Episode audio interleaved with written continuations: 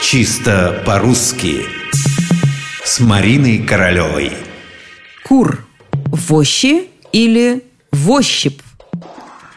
Типичная ситуация. Директор компании решает, что надо кого-то срочно отправлять в командировку. Начинаются поиски, кого бы послать. Это очень нужно здесь, у той маленький ребенок. А, вот кого. Ну-ка, зайдите к директору, Иван Иванович.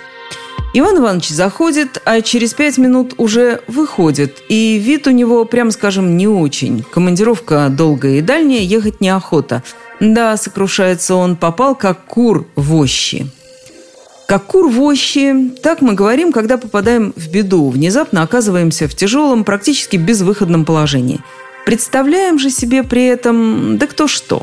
Этакий кур, курица, которую почему-то бросают в щи, а кто-то, может быть, вообще ничего не представляет. Оборот привычный, сам срывается с языка. Однако редкий оборот вызывает столь острые дискуссии. Языковеды фактически разделены на два лагеря. Кто говорит, что правильно попасть как кур в ощи, а кто попасть как кур в ощип, в тот ощип, что от глагола «ощипать». Словарь русской фразеологии под редакцией Макиенко приводит оба варианта оборота. Здесь и «щи», и «ощип». Интересно, что не только в устной речи говорили, но и в литературе писали по-разному.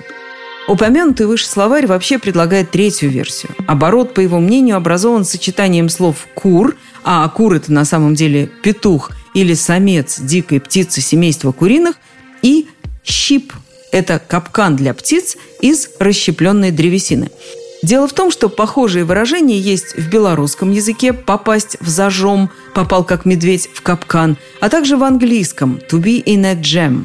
С другой стороны, под влиянием слова «щи» и народных сравнений, как «ворона в суп» или как «гусь в кашу», первоначальное выражение могло и измениться. Во всяком случае, как не скажете, как кур вощи или как кур вощип, вас поймут. А самое главное, ошибки у вас не будет.